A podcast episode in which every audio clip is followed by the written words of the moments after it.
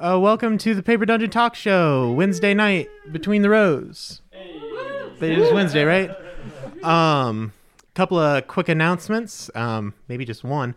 Uh, our merch store is up and running. Um, we've got currently a sweatshirt. We'll be adding shirts uh, throughout the weeks. Um, we've got stickers. We've got hats. We got a beanie. Um, if you're getting stickers, yep, we have masks.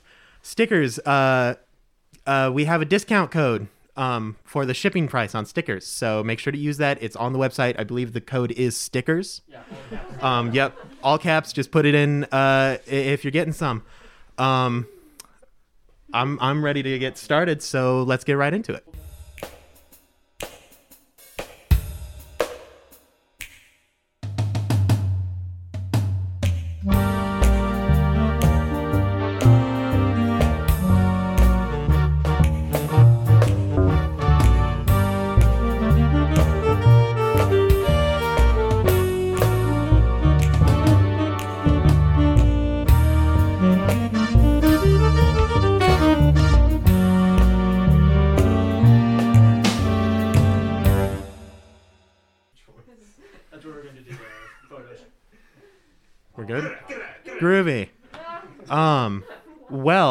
I think. Back. Oh, sorry. Yeah, I think. Sorry, we were too busy jamming. um, uh, so, oh, introductions. Um, our current host for tonight is our good friend Kenny, and some more than friend Kenny. Ooh. oh, really? Yes, mine. I consider you a Oh. very close friend, Kenny. Well, thank you. Uh, Some of us lovers. This escalated a little quickly, but uh, you know. I think I'm for it. I'm, I'm glad that I'm glad that we're both all in on this, Kenny. Um, yeah, uh, Kenny will be our host for tonight. Uh, we are glad to have him. Uh, he has been a huge help, uh, just doing all sorts of things. Uh, he makes dice. Check him out. I do make dice. Yes. Um, cool guy. Kenny, where can they find you? Yeah, that's a good question. Oh, you could find me uh, Etsy Dice of the Winds and Instagram Dice of the Winds. Spaces are undercores, underscores, undercores. And- And oh, my core is under. And that is wind with a D, not win. No, it is yes, winds. Wind W does. I N D S. Excellent. Um, Multiples. yeah. Uh, so you wanna you wanna start us off with some questions? Yeah, I think definitely. We can head right in. So I will start off. Uh, we did get a couple questions, both from Eve on Instagram. Oh hey. Shout out to Eve. Shout out to Eve. And uh, the first one that they asked was, "What was the dream that Grant and Jared had that Sawyer could not see?" Oh, jeez. Um, well, let me tell you, totally had this planned. Um, uh, specifically, um, Jared was in the midst of having a dream regarding um, his goddess, uh, well, patron, because he was a warlock, um, regarding fate and what was to come. But um, since it wasn't visited, I didn't even tell Jared about it.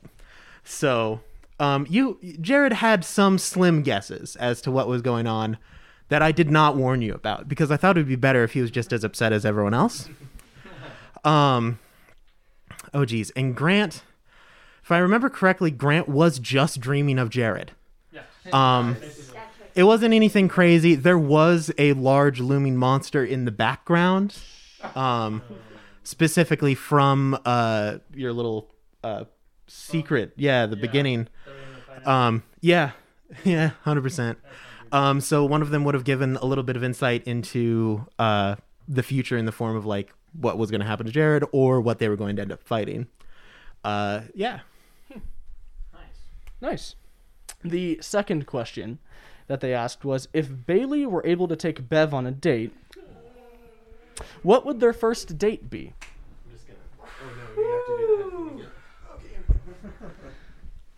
All right now. My name my name's Grant. I play Bailey here on the Paper Dungeon. Played. Played Wait. the the the the once the once with us Bailey. Um, shoot, if if Bailey, well, here's the thing, you know, Bailey's a simple man. Um, he enjoys the simple life. He enjoys he enjoys things that are offered to him that uh that are are wholesome and magical, I guess you could say. Things like rain, like a storm, and and you know, Be- or Bev, Bev also also enjoys storms, and so it's only natural that you know the porch swing with the breeze and the cool the like the round and, and earthy scent of the rain you know maybe a little hand holding. I think that's what he had in mind. So, now so you mean to tell me that there's no dinner involved?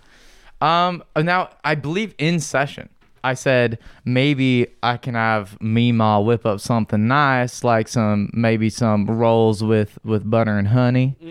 So i think it would probably be something like you know something light um something very very like a pastry almost and then just sharing sharing an evening on the porch watching a storm um hoping that lightning doesn't strike bev or something weird like that because she does That would be lightning things exciting. Oh yeah, but honestly, I, I honestly just think, all jokes aside, Bailey would probably literally just want to sit with Bev and probably like talk and just spend time with her because he's a big softy. Well, that sounds uh, lovely. Indeed. I- If I may, though, so, so Grant, you're you're telling me that your first date would be watching a storm, the thing that you were doing moments before you were killed. So what you're saying is we already had our first date and our date was my death? Jesus. All right, we can move on. We can move on. We can- Well, I, I guess you could say How long have in you been this holding case, on to love that? does hurt. Or did you just come up with that? does hurt. Love does I've been hurt. holding on to that for about 30 seconds. Oh. Uh, there was a second part to that question. What Oh. was Grant's and Jared's first date? Um, Who wants to cover this? well, Jared was the one that planned it, so I'll, I'll let him talk about it. Jared being the softy that he is, and Grant not really being the type to plan things out. Um, I think, I think it would likely be kind of like a, a not quite twilight, but you know the sun setting, right? Jared has laid out a uh, picnic blanket out behind the Johnson estate. Um, oh, he wrote many poems. I wrote, some poetry too. I sucked at it, but I wrote some. yeah, yeah, yeah, yeah, yeah. Um, Jared prepared, you know, a little bit of food, the best that he could. He's not much of a cook, but you know, he did his best. Um, you know, he set up candles like around on like little little sections of the forest. Um, just set the mood, you know, and they they probably spent the time just um eating, laughing, in each other's arms. Jared reading uh, subpar poetry and Grant reading reading out terrible poet, just absolutely the worst. Um, but Jared loving it no less. Uh, and yeah, I think just something simple like that, you know. Um, they I thi- kiss here and there. Just just a little oh kiss, kiss. well, you know. Um, I I think yeah, I think that Jared and Grant are just like you know. They they they like quality time, so It, it seems that this cast, especially in this campaign, really enjoyed the simple things. yeah. Uh, hey man, when you're in No- the nothing mid extravagant. when you're in the Midwest, man, there's not a lot to do, bro. That's what we have. Got it. Second date, stargazing, you're out of ideas. Okay. Okay. yeah, yeah, yeah. Honestly. Well, to build off the poetry, uh, there is a question. The poem that Devin read Oh. was that plagiarized? Yes. um, Devin did not know it was. Uh, Devin legitimately did get sent a vision. Um, he was not wrong. It was a, one of those very that Greek sent a poem from heaven. He just didn't know that it had already been written. Um, I don't know. Honestly, I don't know who sent it. It could have been the god of plagiarism. So, for all those high school students out there who are like, I got away with it and I don't know how, Devin too. Devin's right there with you. Um, yeah, definitely plagiarized. Excellent poetry. Uh, it was only uh, the person who wrote it for the life of me. I can't remember her name. Uh, she only wrote one, and it was for um, her friend whose mother died, and she couldn't go to her um, funeral. Um, so she only wrote one. It was really good. If you look up uh, poems about death, I think it's the first one. So kind of nailed it on the head, head of the first try. So First try. Nice. Uh, this one is really for everybody. DM characters. Um, what character building freedoms uh, were given to the cast members that, uh, or because of the fact that this was such a uniquely styled homebrew campaign? Oh, jeez. Um, I mean, I I really wanted uh them to go. Wow, I knew that when I was telling them all about it. I knew that since it was based in 2008 Midwest Nebraska, uh, it wasn't like I could just have a lizard person running around uh, making shields out of people's bones. Uh, but I also didn't want to limit them to being okay. So we have human or nothing. Uh, so I, I kind of just told them, hey, whatever race you pick, um, we will skin it to look however you would so desire, as long as it is vaguely human. Um, I think the closest thing we got to being like super far away from human was probably Bev. Uh, everyone else looked pretty standard, um, but Bev had the uh, what was it, Tibetan? The yeah, the Tibetan birthmark uh, to signify she was a uh, blue dragonborn. Um, but other than that, I mean, was there any other crazy? Yeah, It's not so much a restriction or anything like that, but I did really enjoy the idea of having the two questions at the beginning. The um, oh, what were they? Uh, one connection that you had to another cast member, and then um, and then uh, something that had happened. Yeah, yeah, yeah, something that had happened. So I thought that was really really cool, and I enjoyed that aspect. I have a similar thing. I guess we might go down the line or something. I, I have a similar thing. Um, I enjoyed the aspect that was very unique.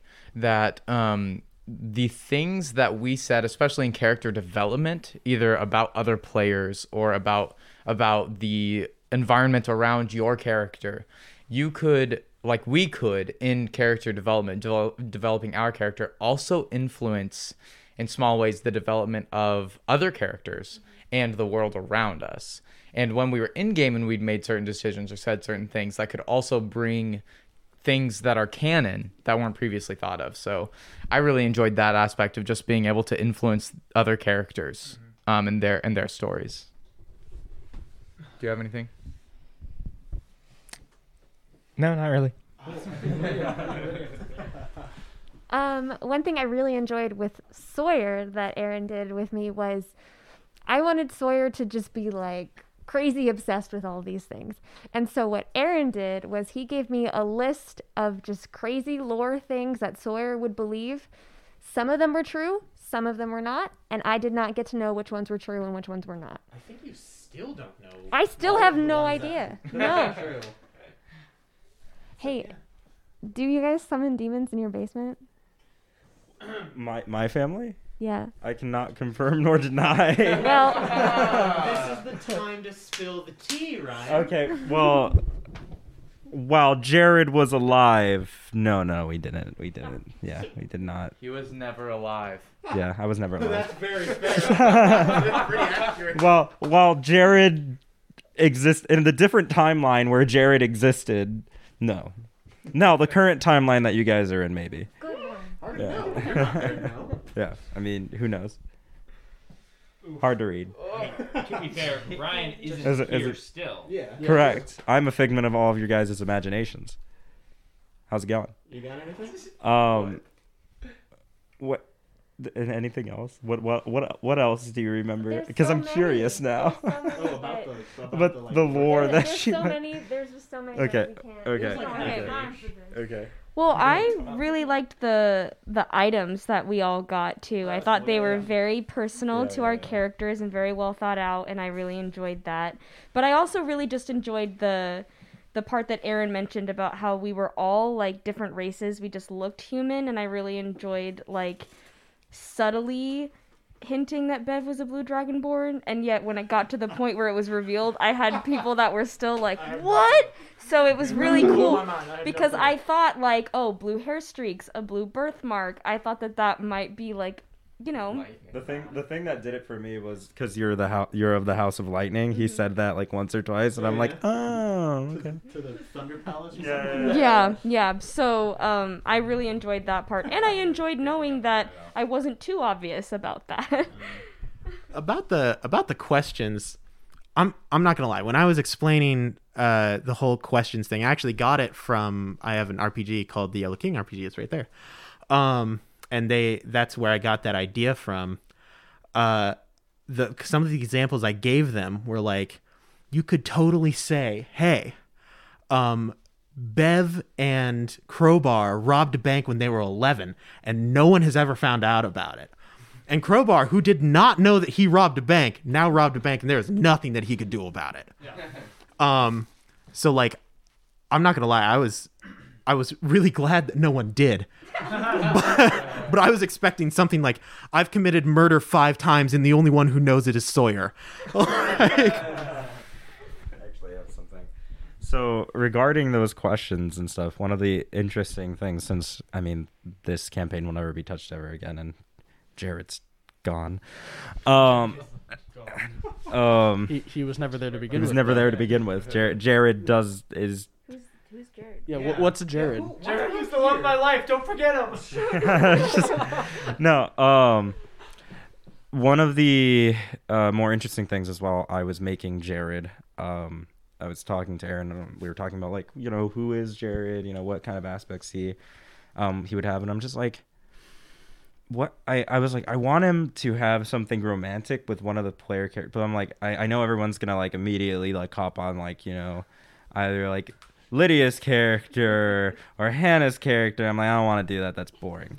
No offense to you two. I love you both dearly. That's boring. Besides, Um, got a. So at first, if I'm gonna be entirely honest, you're gonna want to step away from me for this. Um, at first, um, at first, if I'm gonna be entirely honest, I actually wasn't thinking Grant. Um, I was going to say, yeah, Jared was going to be in love with Bailey. Yeah, dude. Um, Farm boy charm. Um, but the thing, and but that didn't really like work out in my head. You know, I didn't really want it to be like a distanced thing.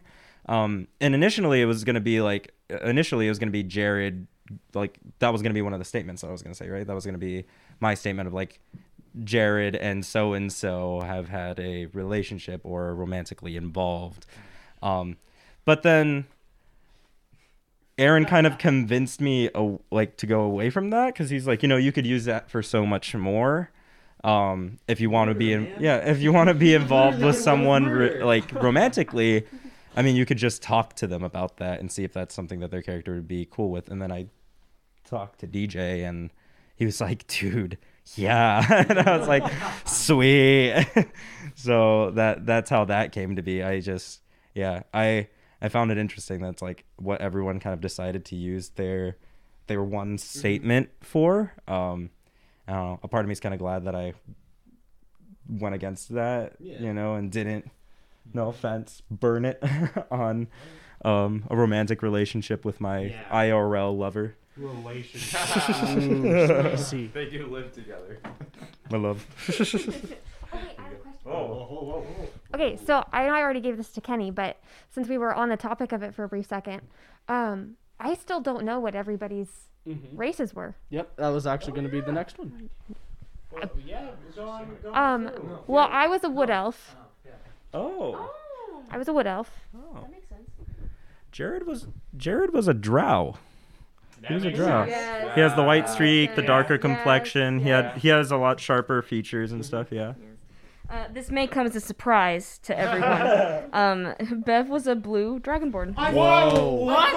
Oh, I know, No. I know, everyone. I know. I thought you're breaking the rules over here. Um, Christian Nazi. uh, Grant was a Goliath, so he'd be good at football. Dude, I can't remember. well, just a, I think I'm just a human though. I Bailey think, was the only I- normal dude. but I couldn't remember. I, I think it's. I'm pretty sure. I'm pretty sure it's just Are, a human. are you sure it wasn't but a dog? Uh, Cro- Crowbar was also just a human. Okay, we were humans. Okay. That's canon. Okay. Yeah, That's canon. There you go. Um, yeah. The NPCs were there. Yeah. That's pretty good. All right.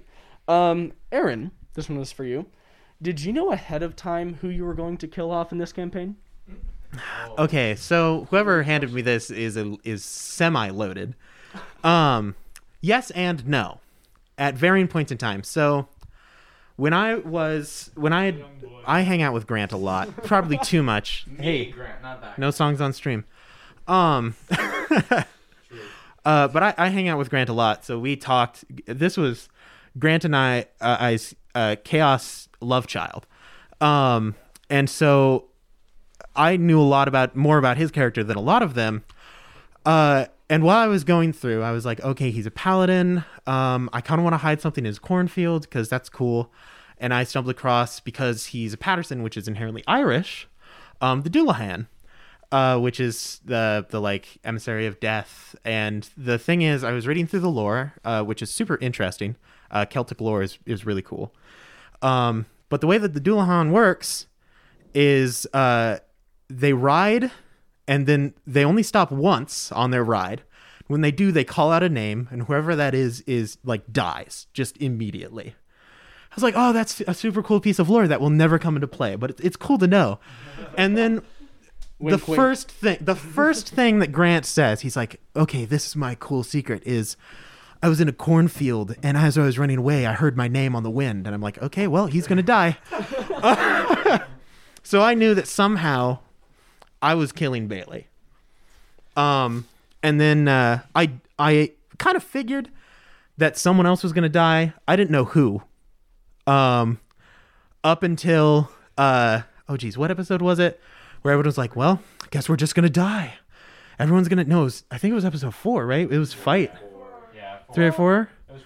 When because in between the recordings, uh, Ryan talked to me. Who's like, "Hey, Aaron, I know that there's no ability that I can have that would allow me to do this." So immediately I was interested. Um, is there any way? be. Huh? Yeah. Uh, yeah. Is there any way that I can, I can like, ask my patron to do something? I was like, depends on what you're willing to give. And then he was like, I'll, I'll give everything. And I'm like, oh, that was a mistake, friend. you've made a you've made a terrible choice, but the best one. And so at from then on, I was like, what can I do to him that's worse than death? And so that's and now we're here. Well, some of us are here.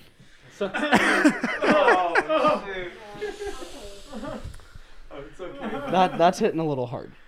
That look, I'm doing great. That's what I'm here for.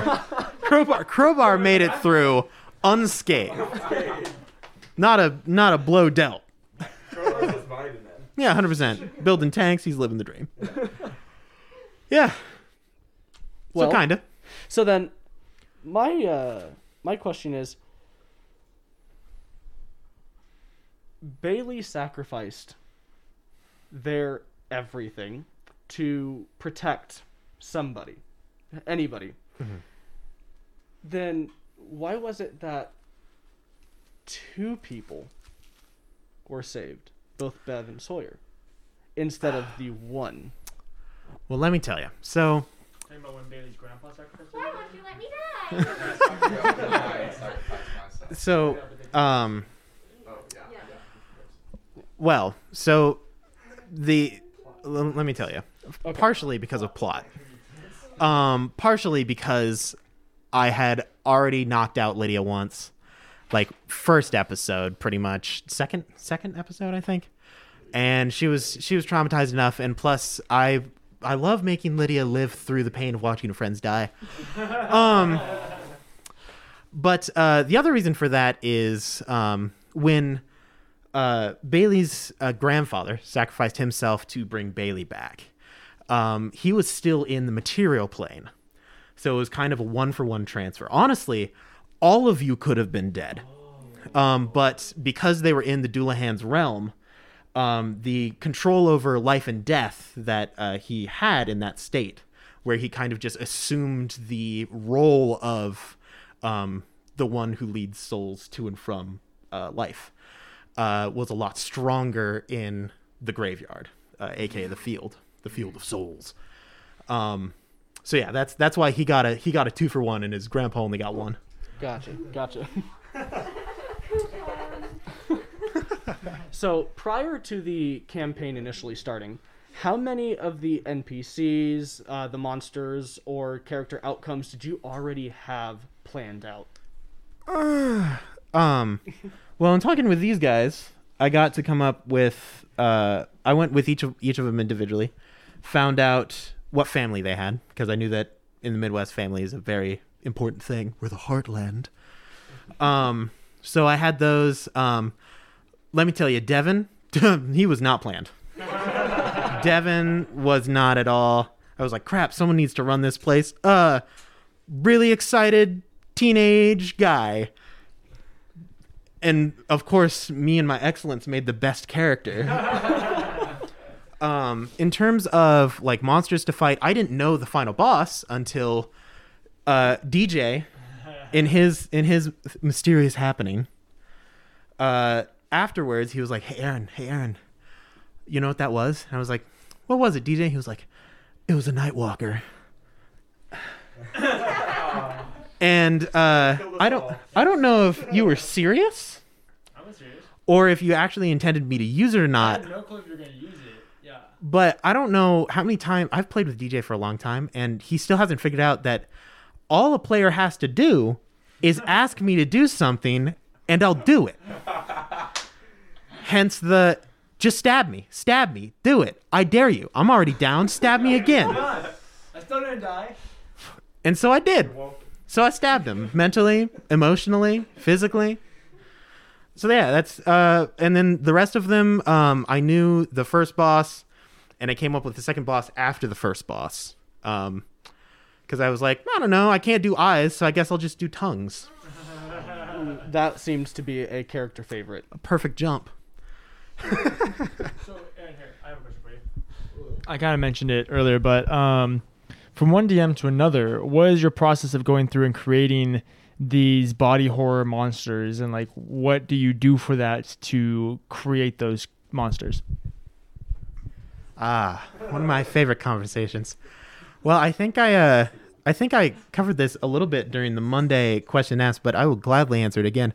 If you want to inspire horror, uh specifically body horror, the fundamentals of it are uh too many, in the wrong place, and in the wrong direction. Uh, any of those things or all of them at the same time will immediately make your players give faces of disgust for the next two hours. Whether it's too many tongues, elbows that go ways that they should not go, or just kind of all of them at the same time. There's a whole bunch of elbows in the wrong direction. Hands instead of eyes, uh, tongues instead of skin. You can really do anything you want. Now, when it comes to making the stat blocks, I normally just I find a stat block that kind of already fits the image in my brain, and then I might uh, take a little bit away, add a little bit, always add on like 100 health to every monster, give them second health bar. Big fan of that. If you can fit two body horror monsters in one body horror monster, what it's a bargain. If I'm gonna be honest, I think the second health bar is the thing that scared me the most. it wasn't the body horror that I can deal with. You know, the fact everyone was dying, I was mildly stressed. When we killed it and then it just kept walking, that that is what did it for me. Dark Souls. yeah, I heard the music change. So I've got a thing. Um, actually, really quickly for for for just you know research purposes, um, instead of in place of too many, does too much like like apply? Like instead of like too many arms, there's what about too much arms? You know, like there's just like their arms. There's just a lot of arms. Too too beefy. the arm just keeps going. Yes. You know. Yes. Absolutely. to that. I'll just ask you guys then when so this is a go back to the other campaign, uh the Fae that you guys fought, her hands were basically as big as her body. Did that freak you guys out? I, I'm gonna be entirely. It made me giggle. so it just depends. I think it's give and take. Fair. Now, I, I think I think the reason that wasn't as impactful is because we didn't like I, I think like when when uh Tarak got picked up by her, you should have like described it more of her like spindly fingers, like just like you know. feels like too little. No, what if what if you do like what if you do what if you do like a bunch of fingers? What if we're All the completely yeah. off topic. What if what if you do like a lot of finger but like multiple joints? You know, like more more jo- too many joints. Yeah. Too many. Yeah, yeah, too many joints. There's a too many. yeah, yeah, yeah. So there's a theme that Aaron pulled off throughout this whole campaign where it's like, ha ha ha, oh no, whew, oh no. That's like, it's that progression. That always happens. And so, like, and, and that happened emotionally, and that also happened, like, in combat. So, like, I remember the first time the second health bar came up, and it was Grant and Bailey. I think both. Uh, it was crazy. It was Smite Night. We both divine smited. It was a reaction attack. We both hit it, and we just blew blew all the tongues off of it, if I remember, and Yeah, stuff. we literally like put all of our energy and like the last big hits that we had into killing this thing. Like and m- most people were down. We did a crazy amount of damage, and it felt so victorious. We were like, we did it, we beat the thing. And then Aaron- Aaron was like, he did like didn't end combat, and then like more stuff happened, and the the and he's like, and then Ryan's like, haha, the second bar comes up, and it's just when those things happened in the session, um. Like it just felt so defeating as a cast. Yeah. It was it was so tough, guys. Especially because we're like looking at our character sheets going, okay, cool, we have like one big move left. We do that. Cool, it's dead. Relax. It gets back up. We look back down at our character sheets and still see that we still have nothing that we can throw at this thing. Yes. And we're just like, oh, what do we do? exactly, exactly. I think the best moment was when everyone was when like it was on my turn and everyone was like, "Come on, Jared, just do a thing." And I'm like, "Guys, I'm a warlock. What do you expect from me?" like I have no spell slots. I don't deal any damage. I have a cantrip, and it's too close in range. Okay, so when it when it came to the monsters, when I was making these up, um, 5e is very very generous towards the players a lot of the time. Uh, I don't like being generous to my players. Um, I like to give them challenges that often end with death. Um, for some of them. Now, I want to be clear here. The things that you fought, um, starting at uh, the, the the tongue monster and then the very last one, right? Those were immediate from a challenge 16. You leveled up to a challenge 21, and I added and I added a hundred health to each of those, and even without um, Bailey resurrecting himself, you would have only lost two people in that last encounter. So I would say, hey, y'all did pretty good. Like, okay, let's get it together. And and the tongue one, the whole second health bar thing, most DMs won't do that. So DMs, second health bars, kill your players, uh, but gently with love. With love, With love. tender love. Show them that you care by Yes. driving a knife into their chest. Yes, re- the fastest way to your players' hearts. and making sure you disturb at least one of them with the description of it. Yes. Well, okay, just one. J- At least. Just one. At- okay. Sure. Okay. All of them. All Disturb of all of them. Um, kind of going back to the dreams at the beginning. Everybody uh, saw each other. Um, they recognized them physically, like they looked as if they were them, but they were different. There was something about them different. Does that point towards something like uh, similar to the Forgotten Realms or a different plane of existence? it it pointed towards the past. So, um, I think you mentioned the uh, the like the different races and stuff, and uh, the reason for that was, in my mind, kind of following the um, the like the in between vibe, where like the reason that these things exist is because um, people believed in them in the past, and so just as these things have occurred in the past, and I think uh, Grandpa Patterson kind of alluded to it this isn't the first time that this has happened. Um, so a lot of times the your abilities and memories and things like that will be transferred down uh, through through blood. Um, so the reason that you have the ability to shoot lightning is that at one point in time your ancestor was literally a dragonborn, like frills and all. Um, but just that memory of it has been lost to time and kind of turned into myth and legend. So those the reason you guys all started at level four was because those dreams were basically um, your past, your lineage, um, or whatever. In the case of Crowbar, at least, um, whatever it is that is giving you um, these abilities is kind of teaching you what has come before, and your body just remembering how it reacted to that, and then you building upon that as you leveled up and grew. It's really interesting. This is gonna go across the way. Crowbar. Across the rows. Yeah. Yes. Across, yes across acro- the road. Across the rows. That's an interesting name you got there. Tell us about the crowbar incident. Oh. Oh man, everyone's interested in this. Even I am. Maybe I should. Maybe I should just keep it to myself. No. No, tea must be spilt. no, no, no. It's it's okay. These characters won't get sequels. Um. At least two of them. so so the crowbar incident. Um. So back in in freshman year, all of us were buds, except somehow, I don't know how. I don't know. I never I never told Aaron, so I don't know. Uh, but Crowbar was always picked on, and you guys all knew him as Eugene back then. That was one of the things he got picked up on, on about is his name, his physicality, and his small weakness, and and all this all this good stuff, classic stuff. And it was primarily done by the football team. Part of the reason he doesn't like Grant. Um, Jared is also part of the football. we're getting to that.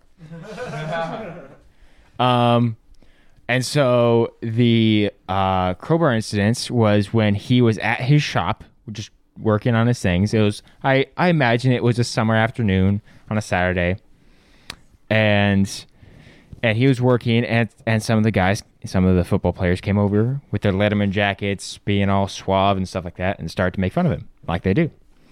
And for some reason, crowbar just snapped and he picked up his crowbar that he that was right next to him as he was working, and he proceeded to wail on them.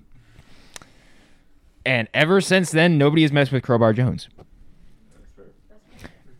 I wouldn't. Yeah, Incredible. and and the Jared thing was that, uh, like I said at the beginning of her, the first episode, Jared was the only person in the entire town who didn't judge him for it. Yeah, man, what am I gonna judge, bro? So Not real. that was that was Crowbar's one piece of interesting lore. So now, you, so now there was no, there was now no one. There is now no one who didn't judge you. Everyone's like, well, that's the kid who was judged. Yep. That's tough. Oh man.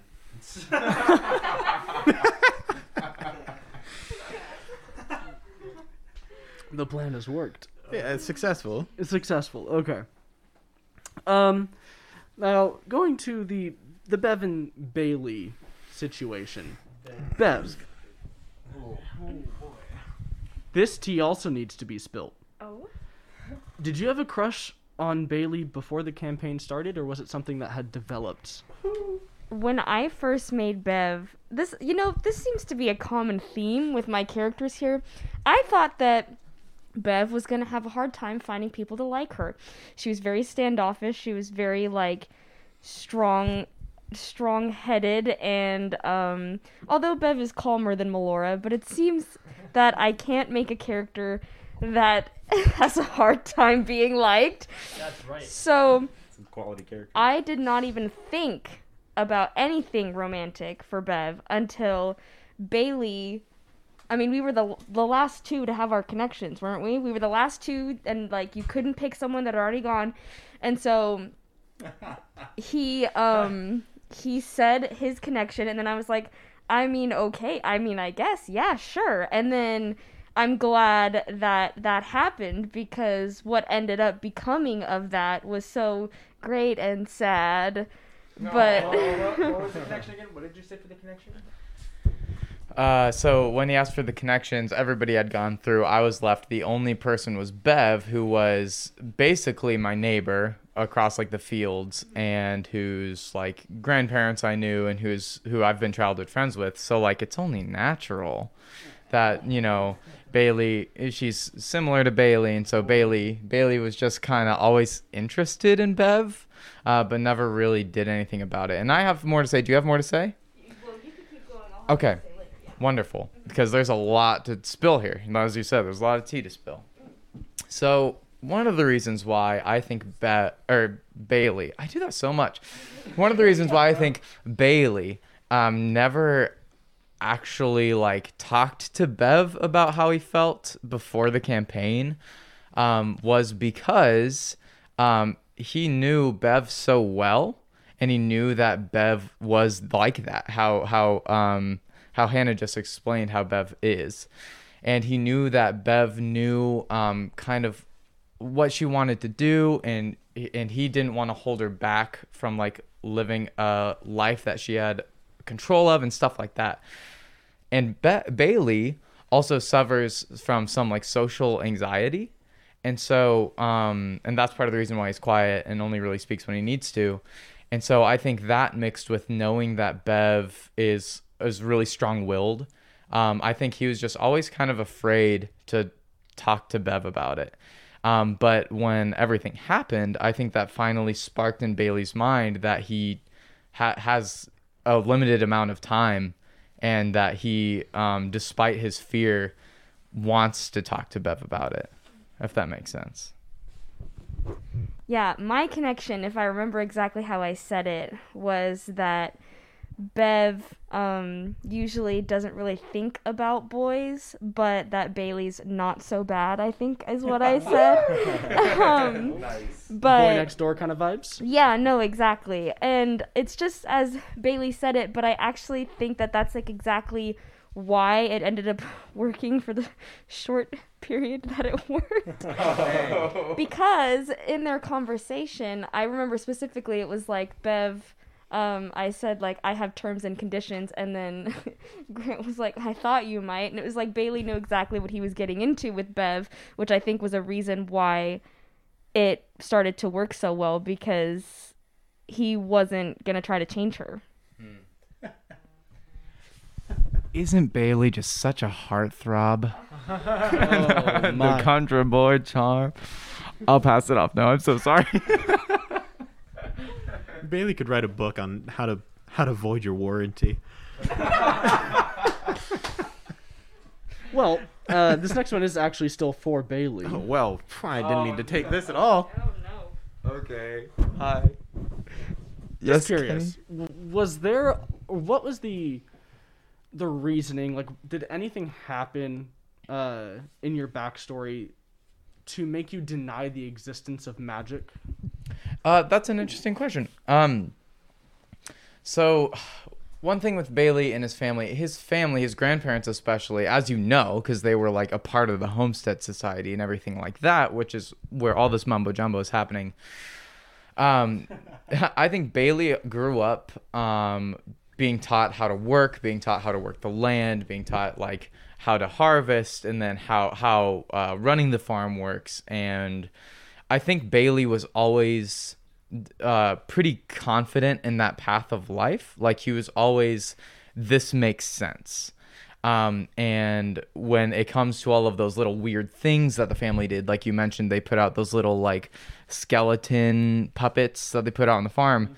Um, Bailey, in his mind, always just attributed that to like old family practices that were more like superstitions. He used that word a lot, especially when the Homestead Society was being explained.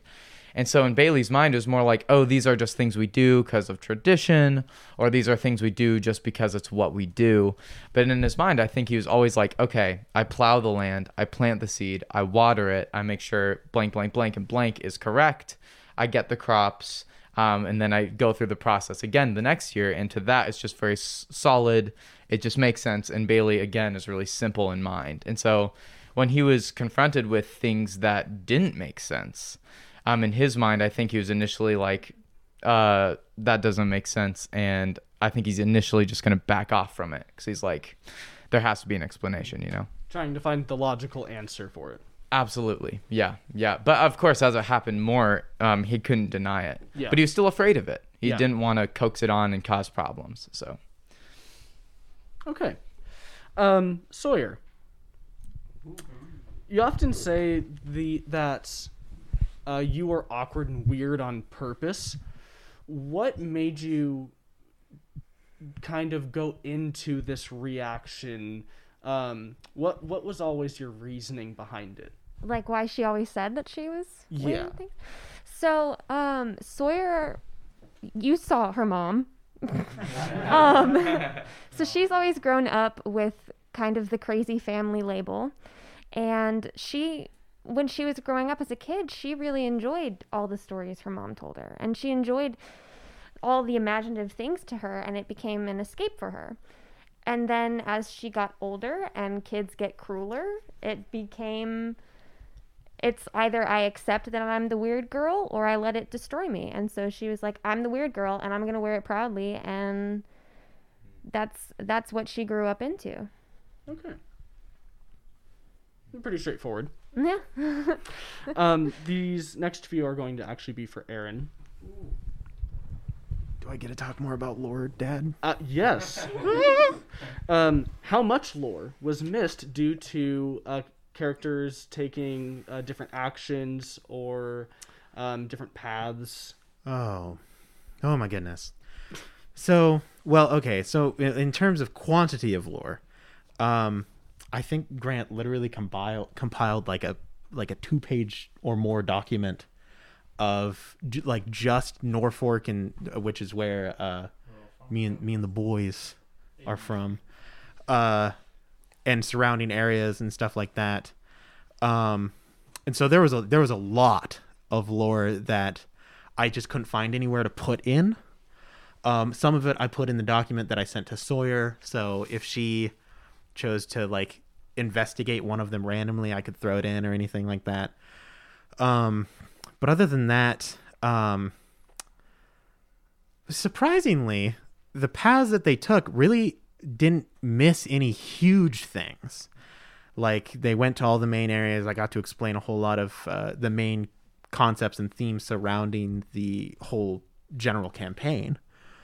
Um, I think I think my favorite thing that they could have looked into a bit more, um, but there really wasn't. uh, They really couldn't have. But they but if they would have, it would have been fun. Um, uh, kind of checking out the insane asylum. Um, that was mentioned a couple of times. Um, the tunnels actually that was another way into the tunnels. Um, and another another place that I could have chosen that they came out of. Um, but the way that the story had gone, um, just felt more right to put it on Colt Road, um, in that little yeah that little witch hut. Um, yeah, uh, man, there was there was a whole lot of lore that I haven't gotten to explain, or they didn't get a touch upon. Um, ooh, um, Bev, uh, you, the whole like, what's the deal with the Thunder Palace and stuff like that. Um, I so, man, where do I even start with Bev? Uh, so Bev is actually um, a much more recent generation of like kind of hero. Um, in in the way her father's side went very far back. That's where she got the guns and stuff. But obviously, her dad is not a dragonborn. Um, and the whole thing was uh, your grandmother, which the uh, the final boss actually mentioned, um, Lyzie, uh, was what he was uh, in, intending by that, meaning that your mother was um, that sky dragon's daughter. Um, now, where your mother left, because um, there's there's a lot of things behind that. Um, your grandmother always cared for you, um, which is why you felt that attraction to storms and stuff like that, and why you were a guest in the Thunder Palace. Um, but uh, my favorite little interesting bit of lore is that um, the gun, the revolver that your father made, uh, that was that was a uh, vision sent to him by your grandmother as kind of a like a gift to you um, as you would grow older. Um, and Dian Mu, which is the name of your uh, your gun, is another name for Lyzie. Um, uh, it is said that Lyzie uh, uses mirrors um, to uh, shoot lightning across the sky, which is why it was so shiny and reflective. And uh, yeah, Who, who's Lyzie? Lyzie was the uh, the sky dragon. Yeah, in Oh, in Chinese lore, uh, she is a Chinese god of uh, god of lightning. She isn't normally seen as a dragon, but I figured through the concept of, I don't know, Western ideology, um, and also because I like dragons. Who doesn't? Um, dragons are cool. Uh, I, I figured that being this huge summer storm dragon that followed the uh, transcontinental railroad, which actually started right next to, um, like basically just right outside of Nebraska, and a huge force behind that was um, Chinese Americans that uh, they worked a ton on the transcontinental railroad. I figured it would be cool for it to follow that. A, um, yeah. Uh, that was that was one of my favorite things, just the connections between them. Quick question, not to not to drag away from the other questions that Go you for it. have. I just know I'm gonna forget this. Um, the when Sawyer's mom Oh yeah. showed up, the the cards. Yeah. Did you plan those out beforehand, or did you just kind of like, you know, like yeah, you know, death terror?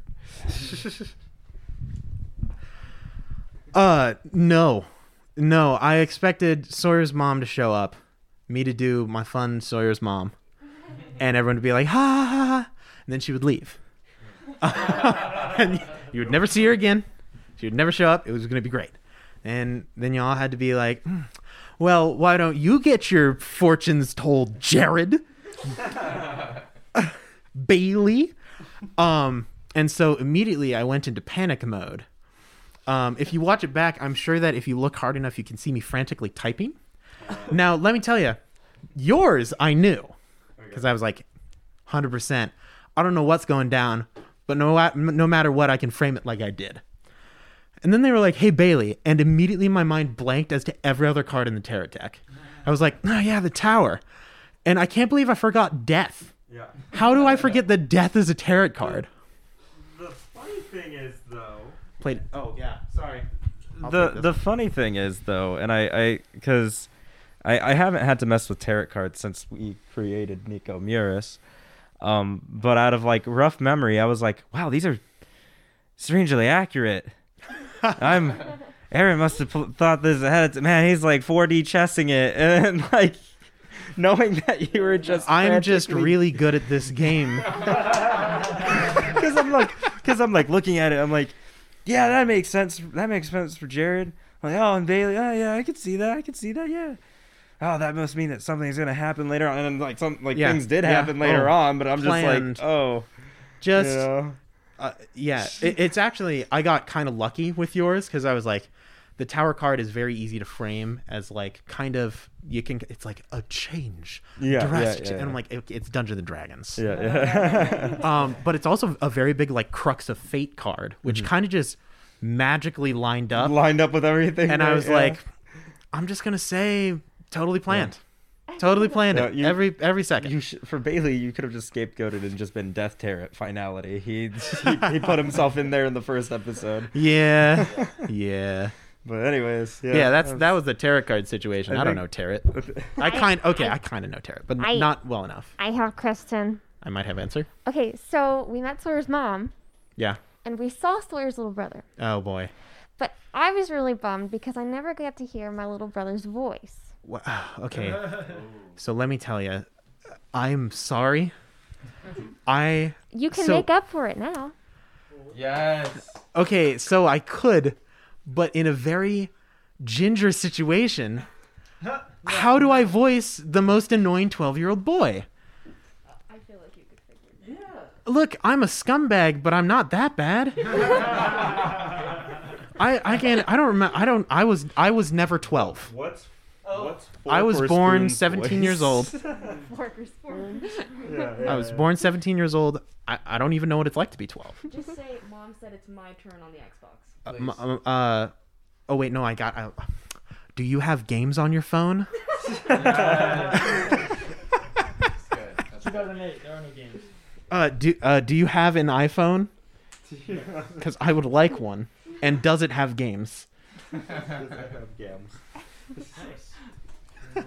I have a bit to say about the lore question that we were talking about. So the oh yeah, hmm. okay.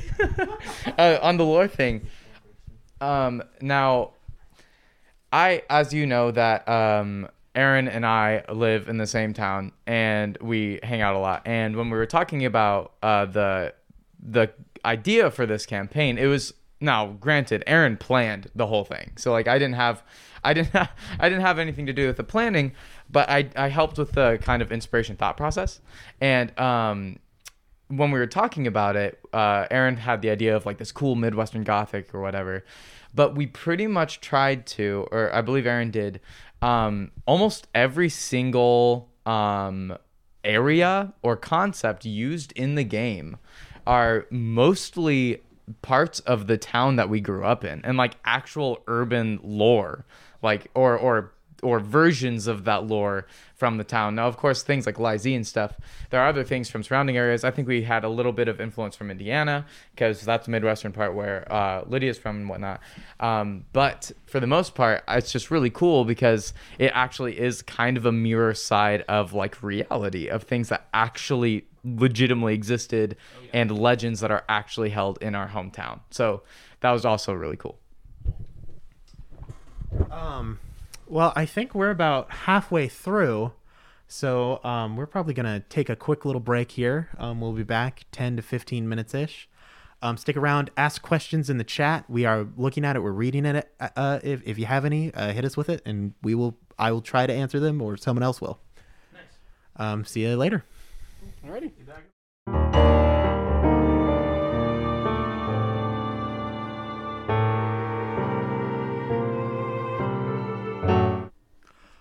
Hi, everybody. Welcome back. Woo! We're ready to. Oh no. Oh. Oh well. yeah. Okay. Well, uh, we gotta get this situated. God, DJ, DJ, One job, dude. you're off the. I'm sorry. We're voting you off the island. Yeah, Grant. Uh, Grant's damming from now on. Grant, who plays Edward on the Paper Dungeon. I'm hearing from an anonymous that you have been disrespecting the flower crowns. Not cool, dude. Not kill, dude. Um, yeah, let's let's uh let's get back to some questions. I saw that we got some some chat wise, some not chat wise. Yes. Let's We- we got some let's- chat-wise. Let's rock. Uh, first one that uh, came in was from Eve. What actually happened to Sawyer? okay, so um, actually, my original plan for Sawyer, Aaron asked like what what our characters were gonna plans were after they finished college and things like that. Um, Sawyer always planned on leaving. Um, she never wanted to stick around. She wanted to travel. Her mo- that's what her mom wanted. That's what the dream her mom had was about was her getting her mom getting to travel with her family and do things like that. And Sawyer always wanted to fulfill that. Um, and so then after everything happened, it gave her even more of a reason to want to leave. Um, especially because she kind of felt like some of it was her fault. Despite despite Jared's loving words and encouragement, Sawyer believed that some of this was her manifestation. Um, and so Sawyer ended up running away, but like it was said in the ending, like she wasn't going to leave her friends fully behind. Um, she would check in on them on dreams all the time. And then when they would get really bad, that's when she would come back. And the only way she could really bear to be there was as a mourning dove. And so she'd bring them a little gift of a flower crown and then leave until they needed her again. Quick question. Um, not knowing how far Sawyer traveled, right? Um, I assume that since we, they had been so heavily exposed um, to the in between, that no matter how far away they went from the Midwest, where it's more highly concentrated, they still had their abilities. I assume, right? Yeah. Okay. I was just curious because, like, you know, it'd be it'd be kind of funny if like we left Nebraska and then just Oh, like, no, no, no, no. yeah, yeah, just you just biff it into some dirt. Just a thousand feet in the air, plummet. Nah, we're basically gods, right? Yeah. Um. yeah, no. Uh, the powers are um a part of the person. It's it's um it's in the blood. It's in the it's in the soul. It's what makes them uh, people in in uh like now. It's a part of them. Uh, I would assume just just off of a guess. I don't know for sure. Um, I never got to throw this in. This is one of the things that I was going to going to make a reference to, where it's like, sure, Nebraska is kind of that pass through state where all the magic runs through, and they then they've turned it in kind of a drain. But they never they never got to Florida. Uh, so I, I I like to imagine that in this in this 2008 world, Florida is just overrun with it. And so it's it's true. The greatest cryptid of all, Florida man. yeah, who knows? Sawyer could have discovered the truth. Incredible. One hundred percent, and that's why that's why actually uh, in the dream that you saw of your mother, um, she was driving on the uh, on the Florida shores because that's that's where your mom first got interested in it because she saw the truth behind it and started looking for more, and and then ended up passing through Nebraska. Just kind of got stuck. Um, but yeah, that's that's that. Although I should ask, uh, you just mentioned it, Lydia. Uh, and those of you who are either dead or don't exist anymore can answer this too. Uh, what were your characters' plans before they got superpowers? Like, what were they going to do just as like normal people? Like once this summer was over. Uh, um. Well, when Jared still existed, and before demons, um, um, he honestly, for the time, like, um, he was convinced that he was just gonna follow Grant, you know, to college.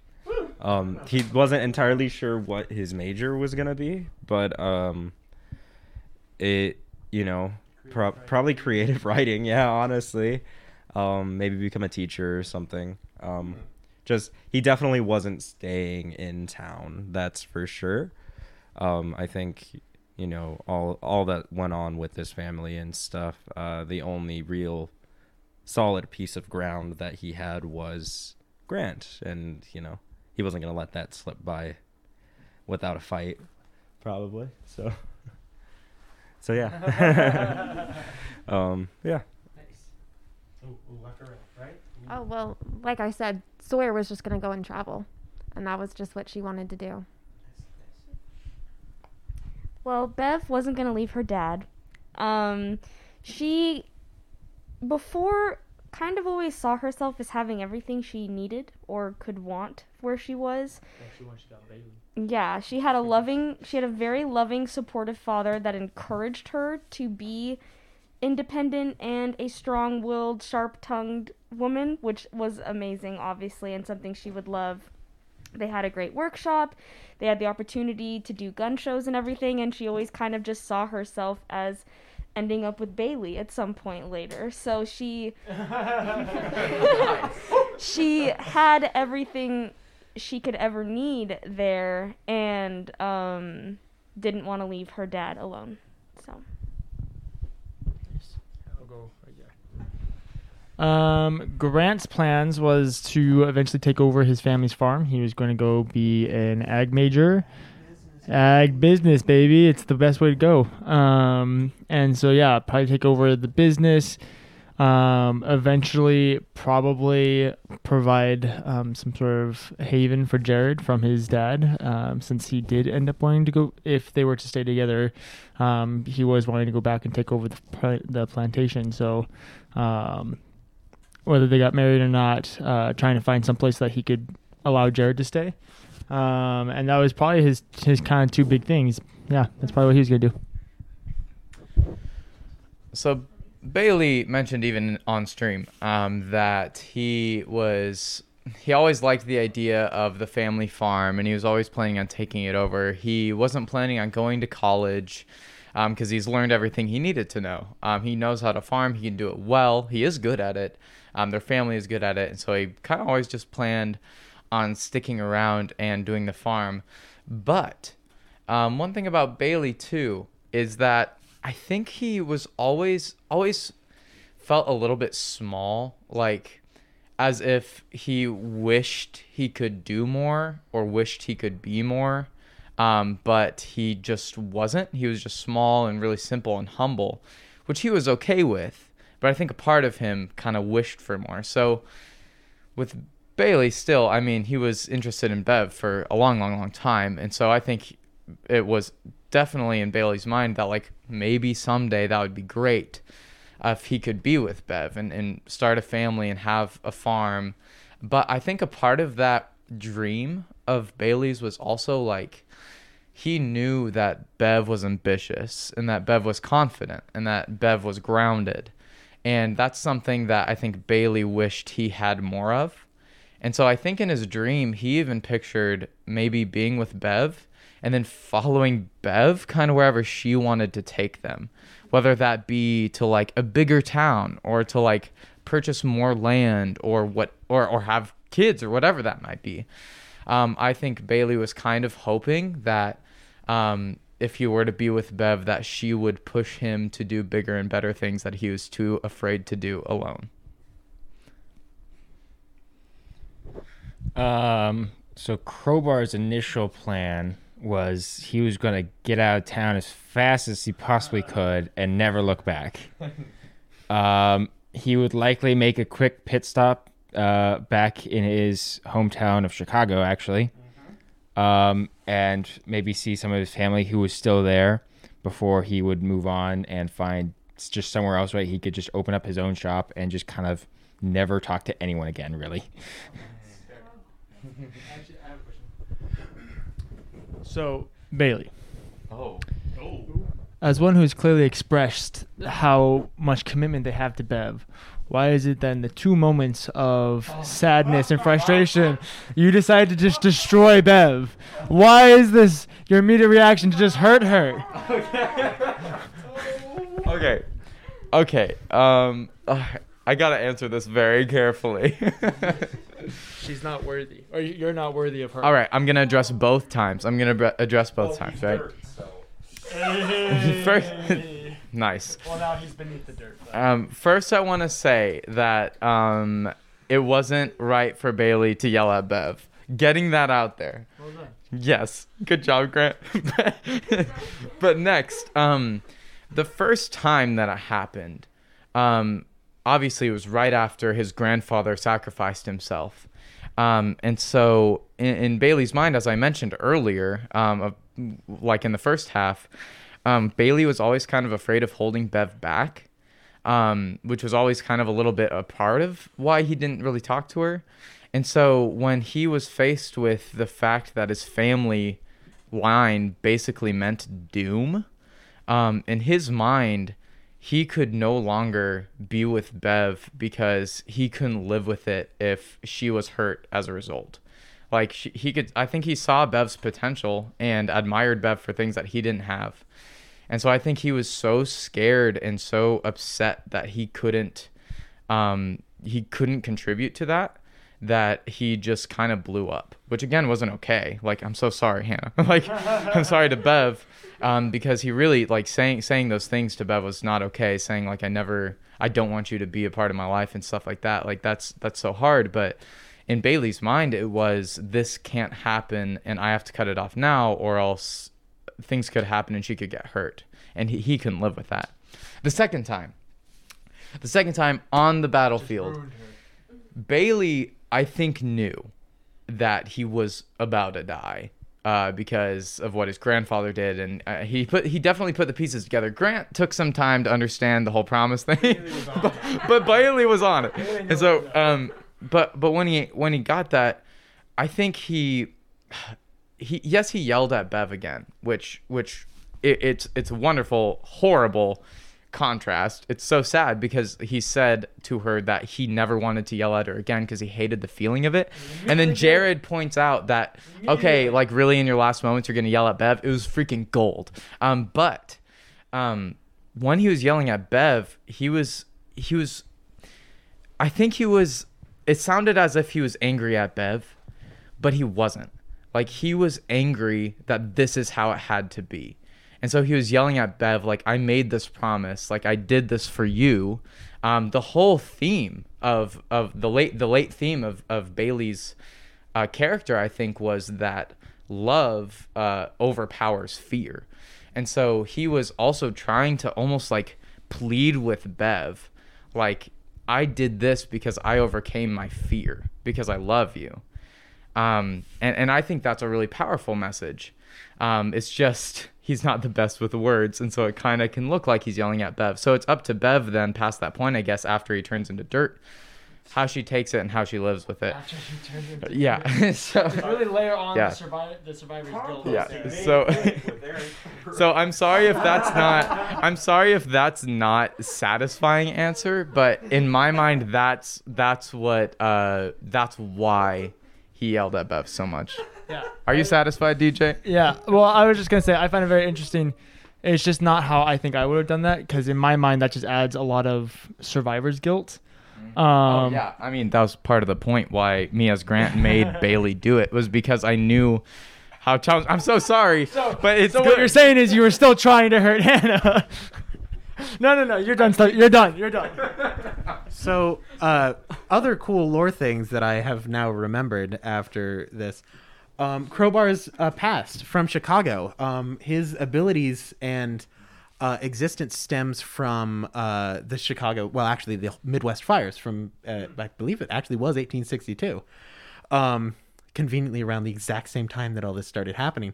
Uh, the Great Chicago Fire is the most notable ones, but they were actually fires spread all across the Midwest um, and uh, the actual the final monster referenced the fact that it was his doing um, to, that not only caused the uh, Midwest fires, but also the one that killed your mother. And then, um, oh geez, who's what? Who was it? Um, oh, was it was? Oh, oh no, oh no, I don't remember it. Oh, just go on. I'll I'll think of it We'll- later. It'll come back. Wait, wait, stay on this thread. Uh, behind the Johnson, who thanks the Johnsons for something. Oh, uh, yeah. Well, it was totally the Johnsons' greed. Um, the Calm down. well, not your your greed, but your father's. Um, in his in his ploy. Okay, it got turned around a little bit. All right, so it wasn't his family that was summoning demons in their basement. It, it might have been his. um, and that's why they appeared. Um, that's why it appeared in front of in front of your car on the road. Um, because it, it may have gotten a little out of hand. Um, but it's the same reason why your family grew from, like, you show up in town and then suddenly you're rich, like, and you have all this land and all this power. You literally made a deal with the devil. Um, got a little out of hand. So, Jared and I are connected in far more ways than just one. is what you're saying. Very nice. Um, oh yeah, man. Sawyer's power she got from uh, sleeping in a uh, in a fey touched burrow. Um, there were fairy mounds, and you were on one of them. Uh, that was part of the lore that I gave Lydia. She believed that her magic stemmed from fairy mounds scattered across in the hills of the Nebraska. Um, yeah, I have a question. man. I have Ooh, a question for you. Um, so there was the the Dullahan, I believe is how you say it, the headless horseman that you know like plagued the the Pattersons or whatever. I, as Grant, when it's funny because I cut you off before you described the big bad, but when we entered the field, I thought that that was the big bad that we were going to face. I was walking into it, and I feel like maybe the others were too, as in like, oh, the headless horseman with the head that looks like cheese, like, oh, it's that guy. that is in the lore. it's in the lore, okay. the lore. But then, but then there was another big bad that You didn't even notice it first. that I didn't notice at first. that uh, was hinted by a grant. But I guess my question is, how are those two related? Like, did they work together? Um, what what was because because the thing the Dullahan helped Bailey defeat it. So like, were they enemies or rivals or, or what was what was the whole Um, deal with that? The Dullahan is an entirely neutral force. It is neither good nor evil. It rides, it calls, people die. Um, now, power over life and death is something that um, a demon that lusts for power would be greatly interested in. Um, and so it was currently there attempting to overtake the role of the Dullahan. Um, so it had crossed the barrier between the fields of uh, the Johnson estate and the Patterson uh, farm um, in an attempt to take that away from the Dullahan. It was having trouble because currently it was bonded there um, by the Pattersons. Uh, now, as long as nothing else shows up, because currently the last um, Patterson bonded is now dirt. Um, So as long as nothing else tries to take that over, we're good. So what you're saying is the Dullahan was trapped in the field, The and that's why there's a Dullahan monster in the was field. bound to the field. I wouldn't say trapped. Okay. And it wasn't against it. It wasn't for it. It's just honestly, it kind of made it easier because the souls came to him. Oh, sure, Um, sure. Yeah, and the whole Okay. cheesehead thing. That's that's real. says it just looks like rotted cheese. I hate I hate to ask one last thing, but so are you saying that the horn, the big like Nightwalker thing, are you saying that that was summoned by the Johnsons and that was Oh, a yeah. demon? Definitely. Epic. So that leads me to my question. Um, for n- Nightwalkers, um, trying to remember some of the lore about them, but there's uh, they come from the Shadowfell. No, the negative plane. yeah, the they come from the negative yeah. plane, and usually it's when like someone shows up on the negative plane and then leaves or something like that. I can't remember the exact details, but it, it like swaps places, but one of them can still go back. It's, it- yeah, it's kind of complicated. But was that similar to what needed to happen? Because I never really saw my dad after the um, or uh, well, I guess I saw him at the baseball field. But I'm just curious if if we were true, No, I- actually truly trying to defeat this. No, it thing. wasn't a night Nightwalker. I just used the stat block for. it. Okay, cool. So you're fighting a Nightwalker, but yeah, but it it, was- wasn't. it It, was not wasn't a that. true Nightwalker. Okay, cool. so Had too weird of a face. yeah. Fair. Yeah, it did. Um, Cool. yeah, man, I can't remember that second. Well, do we have like actual piece of questions to ask, not just Yeah, ours? I'm sorry. hey, Kenny. Guys, I'm sorry. How you doing over there? I'm doing real well. You can I- have this I'm back just enjoying the company, you know. Yeah, well, that's good. We enjoy yours. Thank Hi. you, thank you. I'm glad to be back. Yeah. You know.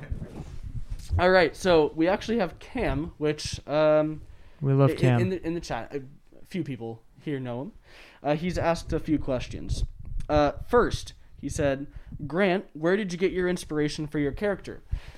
now we have two Grants. so, Wh- which Grant Cam? Say it in chat. We'll both talk Yeah, at the same so- time. No, I'm just kidding. So, I'm kidding. um, Grant's character kind of came out of necessity, I think. Um, if I remember correctly, we weren't being super secretive about our characters, and when I was one of the last people to make my character, um, and so when I was making Grant Johnson, it sounded like we needed someone that had more firepower. I think. Chat ability. Yeah, you know, someone that, um, yes, a was popular compared to the rest of these bimbos, um, and um, someone that could actually like, aside from Bev, I, we didn't have a whole lot of like heavy hitters, from what I understood. Wow. Well, I didn't really know a whole lot about. Well, um, Bailey Bailey could hit with a baseball bat Grant's pitches, so he was a bit of a heavy hitter. Just saying. Let's not bring that up. anyway. the so yeah, I kind of created Grant that way, um, and then Ryan and I kind of talked a little bit more about his characters and some of the connections that we could have had um, with us both being football players, um, and then I had the idea of us being um, gay for each other. And like barged into Ryan's room, I was like, I slammed, I slammed his door open. I was like, Ryan, I was like, Ryan, we should be gay for each other. And he was like, okay. thought you'd never ask. Honestly, he was kind of just like, yeah, I mean, like, let's do it. Um, so yeah, that's kind of how all of that came about. So we did get clarification. It is Grant, Grant who plays Edward in the paper dungeon. Oh, okay, but that was great too. Any of us. No, I love it. that could be any of us. We'll all take turns answering. I'm having an identity crisis. Um, okay. So I I I loved the when we were coming up with this, like when when Aaron gave the idea. What I was excited was like a mid weird eerie Midwest version of the Mystery Gang, which was like obviously just translated to like just a bunch of different like stereotypes of like um, types of people that live in the Midwest and stuff. Um, and I instantly wanted to be like a farm boy. Cause like, dude, farm boy is an aesthetic. Like there's a lot wrapped up in that, right? There's layers. And so we my character is actually based on somebody that we went to school with. Who I'm not gonna say his his full name. His first name was Bailey. Um, but um, he was a farm boy and he was strong and silent but he talked like quietly like when he needed to say something and he walked around like this um, with his hands in his denim jeans, and he would tuck in his shirt. He had a belt buckle. He had like the cowboy boots, the whole nine yards. An old like truck. Like this kid was the epitome of the like respected, jacked farm kid. Did we? I think we used a a picture of him for a reference for the art. We kind of did. No, he doesn't. He doesn't look exactly like the art. No, it was more not at like all. this is the aesthetic I'm but going we're like, for. so if it looks, um, I think we took the shirt. uh, I think they have the same shirt in the picture. just just the concept the the concept of the character though is based on that of course it wasn't exact Also, um the dirt just the, the shirt just says dirt, which is It's- incredibly funny in it's awesome. retrospect. whoa dude now i i do want to state though um the purpose of creating this character was not to make fun of Bailey or to make fun of the stereotype, not at all. It was more like I just I really enjoy the concept of like accurately depicting our culture because it's just like our Midwestern culture because it's just a bit strange and a bit eerie, and it's it's a lot of fun. So that's kind of where my uh, that's where my inspiration came from Bailey. Okay. Uh, their second question was Lydia, since you grew up in Indiana and not Nebraska, uh, was it an accurate depiction of your hometown as well? Um, it's an accurate depiction of my hometown when I first got there. Um, my hometown is actually now a city and is now continuing to grow and try to put on big boy pants and be big. Um, but so it's a big kid now. It's it's I'm a big it's, I can't sorry we gotta cut it off there. Um, but yeah, I think I where I'm at not no there's no accents, um, but there's lots of corn, um, lots and lots of corn. All right. I have a question for Hannah too. You might be asking it right now, but I'm interested how it felt like to be from Cali and experience a Midwestern themed session or Yeah. campaign. I felt really nervous because I didn't want to look like uninformed and like lame because I didn't know a lot of the things. So I was like, and also, I'll be honest, I wasn't sure I was even going to do an accent until Grant introduced his character and had one, and then I felt comfortable because I was like, I've never been there. I don't know if there are accents usually, and there usually aren't from what I saw. But then as soon as Grant like um, introduced his character and had one, I was like, okay, then then I could probably do that. So then I did. I thought it was very funny since we're all from, or not all of us, but the vast majority of us are from the Midwest. How some of us still included accents, even though we would be the ones to have a Midwest accent. Now, let me be clear. There are absolutely communities with accents around here, or like in, in Nebraska. Absolutely, it's just a subculture, really. Fun facts. um, and this is just the linguist side of me coming in. Uh, so Nebraska um is very com like it's very common for people from Nebraska or from that section of the Midwest um to go into things like radio or uh, voiceover or something or telemarketing. Yeah, reason being is because uh, we, for the most part, actually don't have much of an inflection that goes either way. Like our accent is pretty neutral, um, and because of that, we're very easy to understand. Um, unless you're a DJ, in that case, you don't speak English.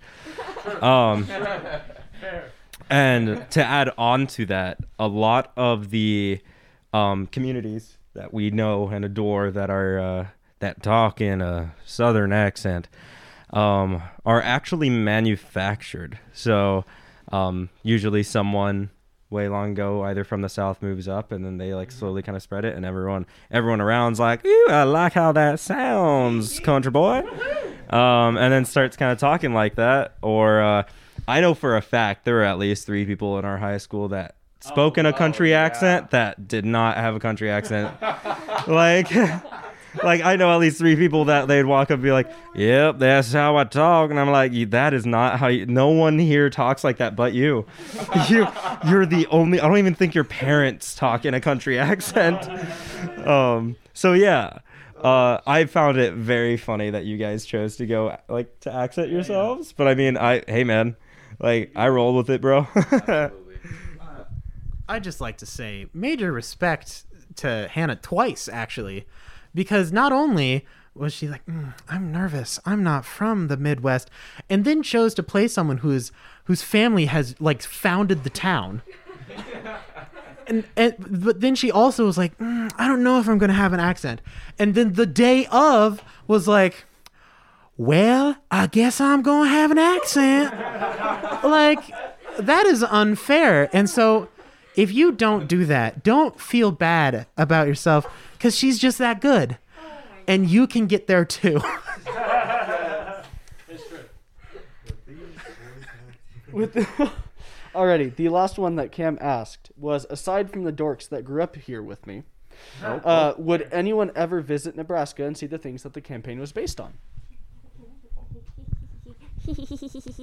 okay, so um, this was actually pretty cool because I don't think Aaron realized this, but in the town slash city that I have, um, the Headless Horseman and the Legend of Sleepy Hollow is like a tradition every Halloween. Like we have this certain area in our town that that is where you go on Halloween and you have a Headless Horseman hayride and you get chased by the Headless Horseman and it's great.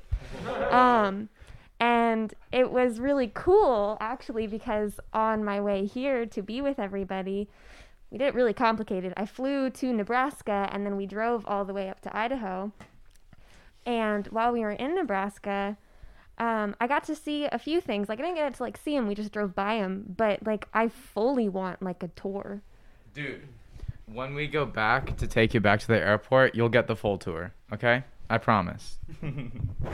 I will say yes, but like my purpose of the trip will not be for the tour, it will be to see all of them. So, but I would make the trip and a tour would probably take place, but my purposes for the trip would be to visit the dorks. So, Visit the dorks. That's good to hear. it's good to hear I didn't upset her so much that she's just gonna leave. Alrighty. Uh, actually, Aaron, the, these next couple are for you. Oh, good. How much of the end of the campaign was influenced by the strange occurrences that happened in the first episode? Uh, pretty much all of it. All of it. Uh, Okay. I would say, uh, I mean, as I mentioned, DJ was like, "Hey, here's your final boss, punk." Um, and then, uh, like the events happened in it, uh, like the the like uh, Bailey turning into dirt. Uh, that wasn't. It, it was. I knew it was gonna happen, but I didn't know for sure how it was gonna happen or when. Um, strange occurrence wise, uh, oh geez. Yeah, yeah, pretty much for like the major like crazy things. Yeah, the end of the campaign was pretty much all of the strange happenings. Come to think of it. Okay. Um, what was it like? And this this is for you and actually everybody. Ooh. What was it like preparing for this campaign that you knew was just going to be something short term? Oh God. Because I I can say that one person, regardless of how short term, uh, will still get extremely attached to their characters. I didn't come here to be roasted. Hannah definitely came here to be roasted. um, it's okay. Okay, it's it's rough. It's it's real rough. The whole short term campaign thing. I I personally love the format. Um, I wish I was better at it. Uh, I suck at starting things, so I don't do one shots very well because it, well, one shot is entirely just starting something. But um, preparing to have a good resolution in a two hour period of time, like episode by episode, and only having six of them, it's it was a lot rougher than I expected it to be.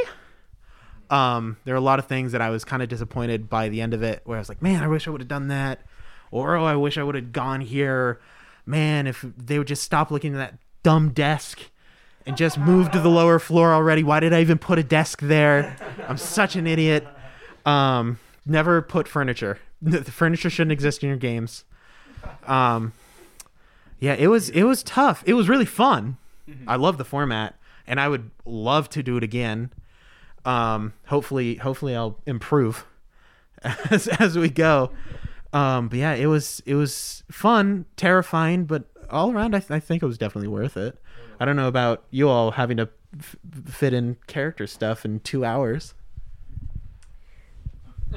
like I said, I didn't come here to be roasted, but I do get very easily attached to the characters I make. I put a lot of effort into them, and I. de- like depending on the character i'll put a lot of qualities that i like about myself and then mix them with qualities that i wish i had or like um, people i admire or like characters from movies or books and such and so i really enjoyed this like like the thought of like oh it being like a short little side thing was like super fun but i wish we had kept going because now i have this character that i love so much and i'm like what do i do now so um i did actually you know Hero Forge was having a black friday sale so i may have made a miniature of bev but um Oh. Yo, what? No one told me about this. There, there were four dollar downloads. No, no one. To- okay, I saw that. I, I look. I followed the trends. Mm-hmm. No, you didn't tell me you were making Bev. I can show you after I. I want to see. Okay. she looks really cool. I expect she's really cool. At least you still have a character to go back to. Hey, best hero, best Hero Forge model right there. You don't have to pay for anything. It's nothing. You just have an empty base. yeah, yeah, yeah. Yeah. Just a circle. Yeah. Maybe a little pile of dust. Anyone else have anyone anything to say? I don't know. I, just- I said my, I said my piece. Yeah, yeah. Um, I fell in love with Sawyer like as soon as we started making her. But it's Aaron, so I was fully prepared for her to die. And that's just how I approached it. was I love her and I'm going to full on go into her. And if she dies, it's Aaron. We saw it coming. Still sad. Still But we sad. saw it coming. But we saw it coming. Actually, really quick. Um, to actually answer the question, um, Jared wasn't my best work as far as like characters wise. Like he wasn't my favorite character by any means. Um, but that being said, I think at base Jared is like yeah, he's a warlock. Um, but I think what made me like Jared or like enjoy playing Jared as much as it did was the relationships and interactions that I built with everyone else, right? It was um it, it was less oh, I'm excited to play Jared and more like, ooh, I'm excited to like talk to my favorite people. Like, you know, like I'm like I'm like I love these characters so much. I get to I get to interact with them. I get to like, you know. Um so I think yeah, like Jared's okay. I like all your guys' characters way more. Um but but I mean, Jared's not okay. But you know, we're just Jared was the glue man. Jared- But before moving on to um, the next cast member, uh, somebody was interested in Jared, Oh. and they Oh, were no. curious about what your patron was, or who your patron was. that so uh to be Eve, by the way. yeah um We love you. We love you, Eve. Le- eve you carry me with all that art honestly thank you from all of us to you. At the paper dungeon. at the paper dungeon. Thank you. Um well so jared himself was a uh he was a um he was a sword a blade Yeah. um warlock. He was a hexblade warlock. Um on as, as far as like the patron patron um that was all Aaron. Um i just had the idea that uh because this, this has come from experience that literally like while wandering around in the woods i have literally found random blades and or oddities just buried right um I, I know I know one person in particular, um, probably in the chat right now, that found a karambit in a Walmart parking lot.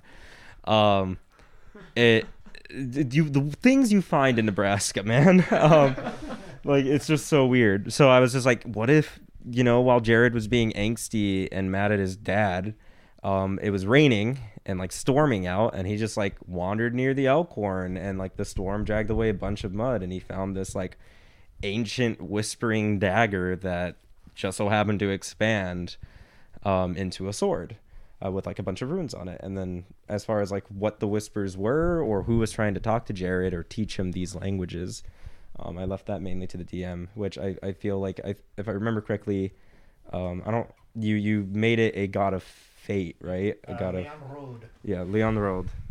It was uh, the Celtic uh, goddess of fate. Yeah. Um, she carried a silver wheel on her back, uh, where she would transport um, corpses. Yeah, yeah, that sounds about right. um, Um, she was in charge of the Weave of Fate. It was a big spinning wheel. Yeah.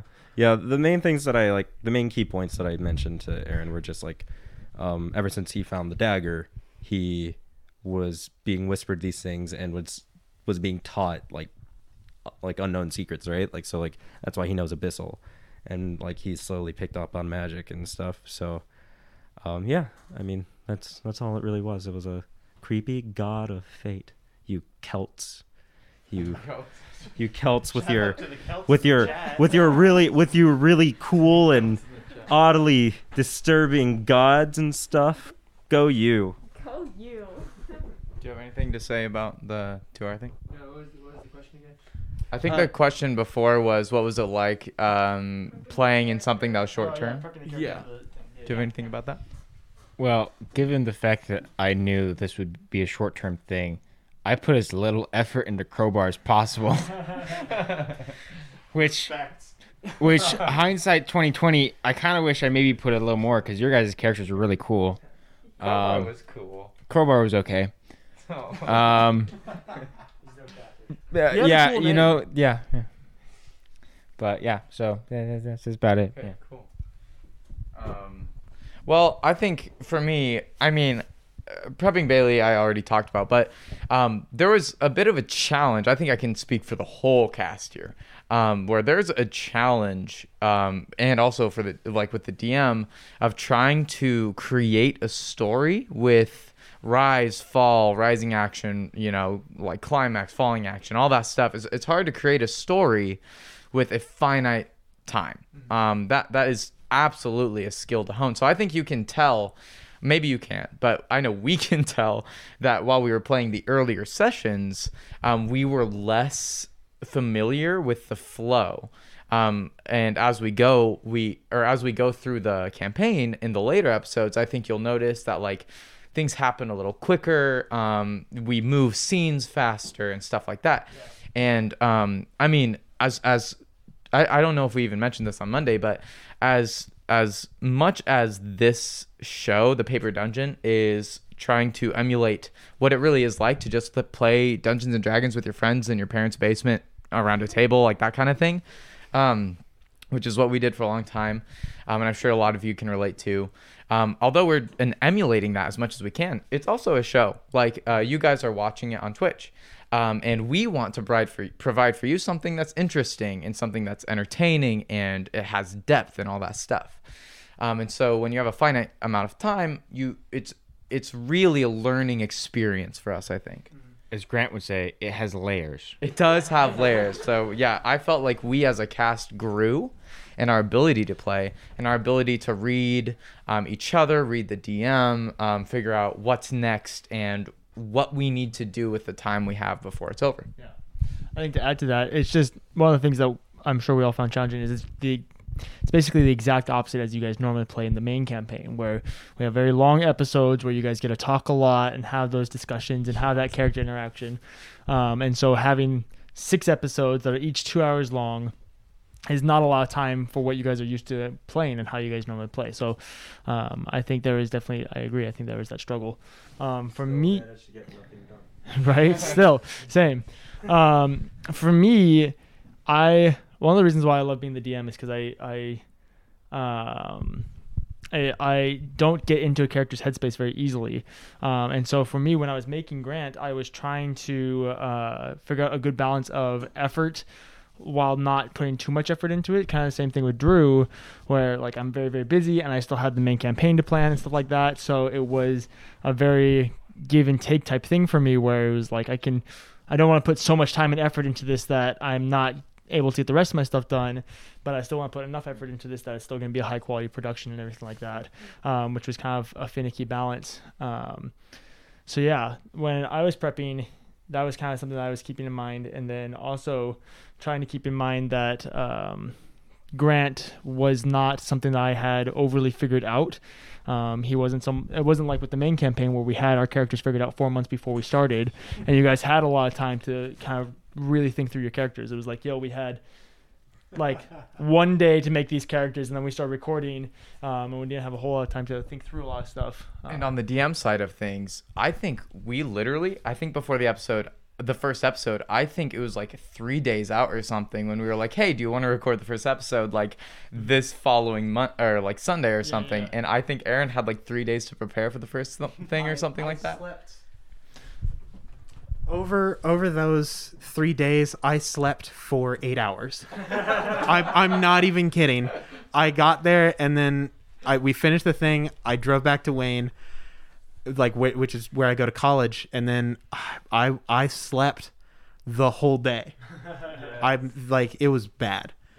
Um, if there isn't anything else to cover, uh, we're, we're gonna we're gonna hit some some speed questions as best we can. We're running. So a we we have a, a couple more questions in the chat.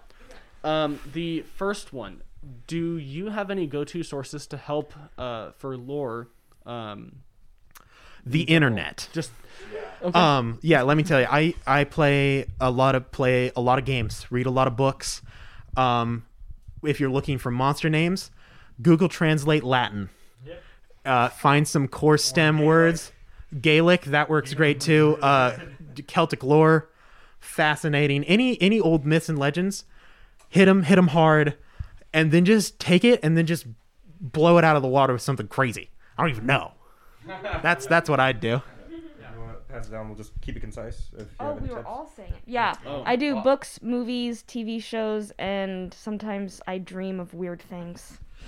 Yeah, pretty similar. Yeah, I I read a lot. I play a lot of video games. I just consume a ton of media, and you know, if sooner or later, it all just kind of gets pulled together and barfed out as whatever your next obsession is, and then you let your players suffer through that. So yeah, Um, Pinterest images, songs, and uh, fantasy name generator. I agree. I compiled a lot of the lore uh, that I I gave to Aaron, and he also did a lot of research. Google. That's literally it. 100%. Um, for me, I try and think of the image that I have in my head, and then just find whatever works for that, and then kind of workshop that. Awesome. Nice. Um, same person, Neolith222, uh, says, What was Hannah's initial impression, or sorry, perception of the Midwest? Ooh. Ooh. Uh, I like it here. This is in the Midwest. No, I'm saying like like in the in the campaign. I like it here. That, that's before you knew. Um, I don't know. of corn Well, I have a lot of friends that go to college with me in New York that are from the Midwest, and so I hear a lot of stories from them, and I get a lot of Snapchat videos in like the summer of just like the cornfield. I have a friend named Savannah, and she literally lives outside of one, and she like. I, she, I always asked her, I was like, do you like actually get lost sometimes? And she was like, I need someone with me at all times or I will not get back to my house. It, it, it all looks it all looks the same. Yeah, yeah. So like, so so I knew a few things from like friends, but it was very interesting to me because I didn't live there. I know, I know this isn't the Midwest. All right. Uh, the One Goat 2, is there a chance that you will do another campaign that takes place in the real world? I, th- y- y- you never know. You never know. Are you down? Oh, Oh, oh, Lydia wants something. Um, I know it's hooked. Okay, so um, we kind of were kind of talking about this, but I want to take a hand at DMing, but of course I need to feel confident and prepared and things like that. But I want to do it here with them because I love them, and so I'm generating ideas for it. And I'm just gonna say it. Aaron was a really big inspiration for DMing. Um, both DJ and Aaron are really good DMs, so it's really awesome to get to watch them and get to kind of get like visual practice through them. Well, if you do end up doing it in the real world, the chat says New York would be awesome, and they would pay to hear your Boston accent. Oh no.